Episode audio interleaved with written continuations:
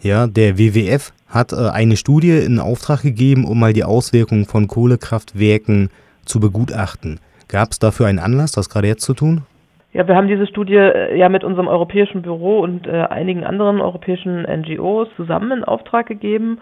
Und es ist natürlich so, gerade äh, jetzt im Jahr nach Paris, muss man einfach sagen, um tatsächlich die Ziele, die, die sich die Weltgemeinschaft ja in Paris gesetzt hat, die globale Erwärmung auf deutlich unter zwei Grad zu halten, ist es dringend notwendig, dass wir einen Abschied von der Kohle nehmen, nicht nur in Deutschland, sondern weltweit und eben auch in Europa. Und deshalb wollten wir uns auch nochmal äh, genau angucken, welche Auswirkungen die Kohleverstromung eigentlich auf das Klima und eben auch auf die Gesundheit in Europa hat. Was hat die Studie denn konkret ergeben? Das eindrücklichste Ergebnis der Studie ist im Prinzip, dass die Kohleemissionen äh, fürs Klima ist das ja sowieso klar, dass die sozusagen global äh, Schaden anrichten, aber auch, dass die Gesundheitsemissionen eben nicht in, nur in der Umgebung oder in den Regionen, wo die Kraftwerke stehen, äh, verursacht werden, sondern dass auch diese äh, gesundheitsschädlichen Teile eigentlich über ganz Europa transportiert werden und dass wir Gesundheitsauswirkungen von Kohlekraftwerken europaweit haben. Es also auch europaweit ein Gesundheitsproblem ist, ähm, wenn Kohlekraftwerke in Deutschland äh, oder in Polen viel äh, Feinstaub und so weiter emittieren. Und deshalb das auch europaweit angegangen werden muss. Man muss einfach sagen, Deutschland hat hier eine besonders große Verantwortung, sowohl klimaseitig als auch für die Gesundheit. Wir haben ähm, vier der fünf äh, klimaschädlichsten Kraftwerke stehen in Deutschland und wir haben insgesamt knapp 50 Prozent aller Klimaemissionen ähm, aus der Kohle für Europa äh, werden in Deutschland emittiert.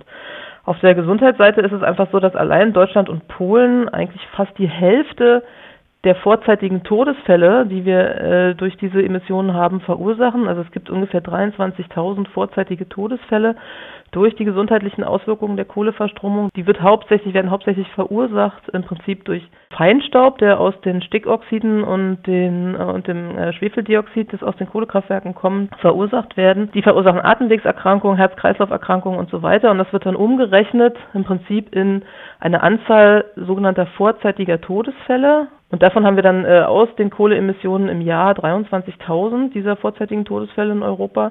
Die meisten davon werden von Polen und Deutschland sozusagen als, also das sind die größten Emittenten von äh, Kohleemissionen und die verursachen dann eben auch die meisten vorzeitigen Todesfälle. Und Deutschland ist auch das Land, in dem die meisten dieser vorzeitigen Todesfälle eintreten. Also wir sind einerseits haben wir eine große Verantwortung für die europäischen die europäische Gesundheitslage äh, auf Basis der Kohleverstromung insgesamt, aber wir haben auch selber ein großes Problem mit der Kohleverstromung, ein großes Gesundheitsproblem im Endeffekt. Genau, also sowohl eben auch fürs Klima haben wir eine große Verantwortung, als auch auf der auf der Gesundheitsseite ist es einfach äh, besonders schädlich die Braunkohle. Deutschland ist eben äh, im Gegensatz zu den meisten anderen Ländern noch sehr, sehr fokussiert auf Braunkohle. Also fast die Hälfte unserer gesamten Kohle äh, Kapazitäten sind Braunkohle und dies eben besonders klimaschädlich und auch besonders um gesundheitsschädlich. Sie sagten gerade 23.000 Todesfälle im Jahr allein durch die Kohle.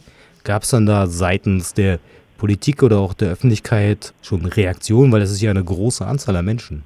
Ja, genau. Das ist halt, äh, es ist nicht unbedingt so, dass dann äh, 23.000 Tote daraus entstehen, sondern es sind sozusagen, es ist ein Wert, der zeigt, welche Auswirkungen die Krankheiten haben, die durch die Kohleemissionen verursacht werden und die werden sozusagen ausgedrückt in diesen vorzeitigen Todesfällen. So, das ist natürlich ein Riesenproblem und äh, es wird nicht genug adressiert. Ähm, wir haben äh, in der Tat eigentlich das Problem, dass insbesondere in Osteuropa auch noch viele Kraftwerke tatsächlich sehr äh, hohe Emissionen haben.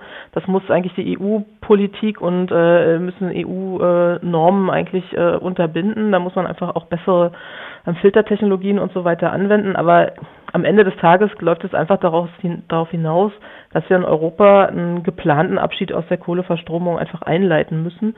Allein äh, aus Gesundheitsgründen, aber eben auch, weil der Klimaschutz es ohnehin gebietet. Welche Forderungen aus den Ergebnissen der Studie lassen sich denn an die Politik ableiten? Ja, wie gesagt, also langfristig sinnvoll zur Unterbindung auch dieser äh, Gesundheitsfolgen ist im Prinzip nur Einerseits äh, in der Mittelfrist wäre es eben wichtig, dass man auch tatsächlich noch bessere äh, Aufbereitungstechnologien, bessere Filter und so weiter an den Kohlekraftwerken anbringt. Langfristig ist im Prinzip ein, ein Ausstieg aus der Kohleverstromung ohnehin unabdingbar und das ist auch eben unsere Forderung sowohl an die gesamte europäische Energiepolitik als auch hier in Deutschland. Wir müssen ganz klar in Deutschland bis 2035 im Prinzip uns von der Kohle verabschieden und wir müssen vor allen Dingen und vor allen Dingen auch aus Klimaschutzsicht sehr, sehr früh und sehr ambitioniert auch damit anfangen. Wir haben ja auch für 2020 ein Klimaschutzziel von äh, einer Minderung von 40 Prozent gegenüber 1990. Im Moment ist die Politik überhaupt nicht auf Kurs, dieses Ziel zu erreichen.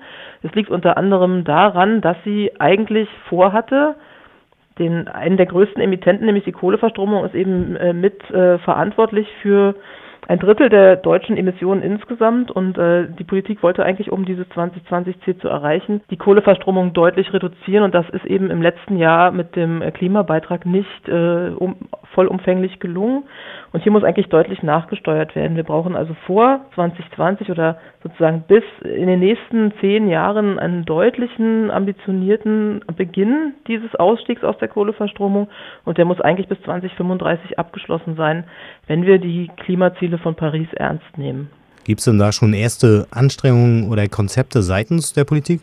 Darauf warten wir eigentlich noch. Ähm, es ist ja, wie gesagt, letztes Jahr gab es äh, Konzepte, die das ambitioniert angehen wollten. Es hat auch äh, im Endeffekt die Industrie und die äh, Kohlegewerkschaften mit verhindert, dass es da ein großes Ambitionsniveau gibt. Es muss aber ganz klar sein, dass wir diesen Pfad einschlagen müssen und wir erwarten eigentlich, dass noch in dieser Legislaturperiode oder spätestens nach den Bundestagswahlen auch eine Kommission eingesetzt wird, ähm, die eben aus Unternehmen, Politik, Wissenschaftlern und eben auch der Zivilgesellschaft besteht, die da einen Plan vorlegen wird für den Ausstieg aus der Kohleverstromung.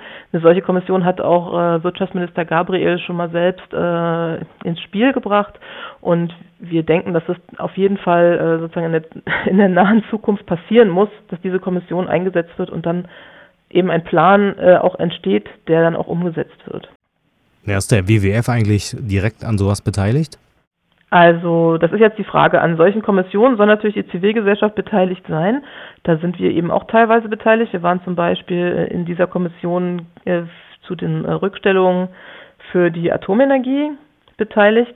Wir sind natürlich hier in äh, Berlin immer aktiv, die Politik zu überzeugen, diese Position äh, mitzutragen und äh, unsere Argumente einfach vorzubringen. Das ist natürlich sind wir da engagiert, da einen Schritt nach vorne zu kommen. Ob wir jetzt in dieser Kommission sein werden, das wird sich dann zeigen. Wer sind denn aus Ihrer Sicht die größten Bremser, also die diesen Ausstieg aus der Kohle ja, bremsen oder auch verhindern wollen? Ja, das sind ganz klar natürlich die äh, Kohleunternehmen, ja, also wir haben ja jetzt gerade äh, zum Beispiel in Ostdeutschland sind ja die Braunkohlekraftwerke von Vattenfall an ein tschechisches Unternehmen verkauft worden. Also es gibt natürlich Unternehmen, die weiter stark auf die Kohle setzen, ähm, obwohl im Moment eigentlich die Kohle im Prinzip auch nicht profitabel ist. Das muss man einfach auch so sagen. Und dann gibt es natürlich in der Politik äh, Kräfte, die diese Unternehmen auch weiterhin unterstützen. Dann ein Lösungsansatz ist ja auch bei der Reduktion von Emissionen aus Kohlekraftwerken und ähnlichen Geschichten, also sind die erneuerbaren Energien. Nun gab es ja oder gibt es dieses Jahr eine Novellierung des Erneuerbaren Energiengesetzes. Sind da mhm. gute Lösungsansätze vorhanden? Wie beurteilen Sie das? Die erneuerbaren Energien haben ja im Prinzip seit äh, Einführung des Erneuerbaren Energiengesetzes im Jahr 2000 eine äh, unglaublichen, unglaubliche Entwicklung genommen und äh, haben eine große Dynamik entfaltet. Und man muss einfach sagen, wenn man die Klimaziele erreichen will, dann ist die eine Seite eben natürlich die fossilen Energieträger langsam im Prinzip vom Netz zu nehmen und aus dem Strommix rauszunehmen. Also das heißt, man muss dann die Kohle äh, sich von der Kohle verabschieden und gleichzeitig muss man natürlich äh, die Erneuerbaren in, in entsprechendem Maße ausbauen. Und die Dynamik, die die Erneuerbaren in den letzten Jahren hatten, ist auch sehr äh, groß gewesen und sehr vielversprechend. Und man hat im Prinzip mit der Novellierung des EEG diese Dynamik relativ stark ausgebremst. Also wir werden nicht diese Wachstumsraten haben, die wir in den letzten Jahren haben, die wir aber eigentlich dringend bräuchten, ähm, um tatsächlich äh, auch die Klimaziele dann äh, zu erreichen. Also hier ist eindeutig eine Fehlsteuerung passiert. Einerseits ist der Abschied aus der Kohle überhaupt nicht geht, wird er nicht angegangen und andererseits wird sozusagen die, das, was wir dann als Ersatz bringen brauchen, die erneuerbaren Energien stark ausgebremst. Können Sie dafür Gründe nennen, warum das so ist? Naja, die politischen Interessen sind äh, dann eben so, dass einerseits sich diejenigen, die an der Kohle festhalten wollten, durchgesetzt haben auf der Seite und andererseits eben versucht haben, eben auch die Erneuerbaren auszubremsen, da die äh, Interessenlage einfach so ist. Ja, das muss man jetzt zur Kenntnis nehmen, aber es kann tatsächlich nicht äh, im Sinne einer ambitionierten Klimapolitik sein. Jetzt haben wir ja viel über Politik gesprochen und große Unternehmen.